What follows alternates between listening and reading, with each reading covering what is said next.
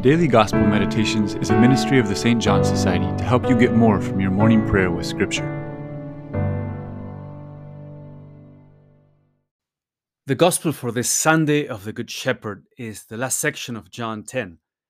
Let's unpack some of the phrases of this short and very rich text. First, Jesus says that his sheep, those who belong to him, hear his voice. The implication is that they are close to him, so that they know the ring of his voice.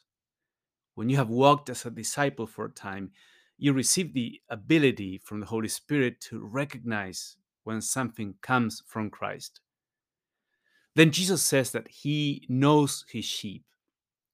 A good way to understand this is to think that sin estranges us from our true identity.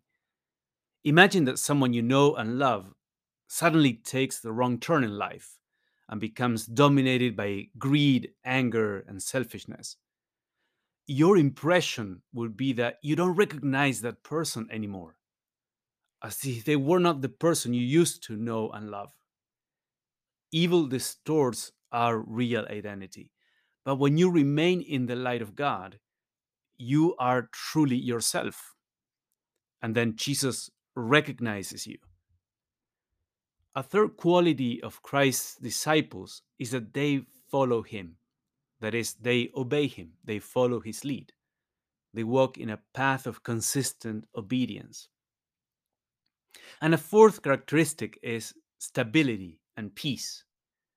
Jesus says, No one can take them out of my hand, which is similar to what St. Paul writes in Romans 8 Nothing can separate us from the love of God.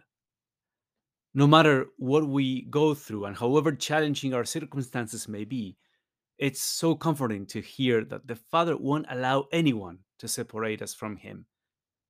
As long as we don't consent to that, of course.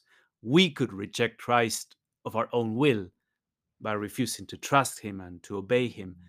but bearing that, no one can force us out of His hands. Finally, someone may fear that walking as Christ's sheep means that we have lost our sense of independence. However, it's when we turn away from God that we become enslaved and we start to depend on something that is less than God. To depend on God, that's the highest degree of independence we can have. Even Jesus, as the Good Shepherd, depends on the Father in everything.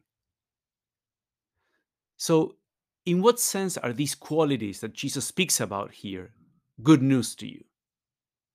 Do you see these qualities reflected in your life?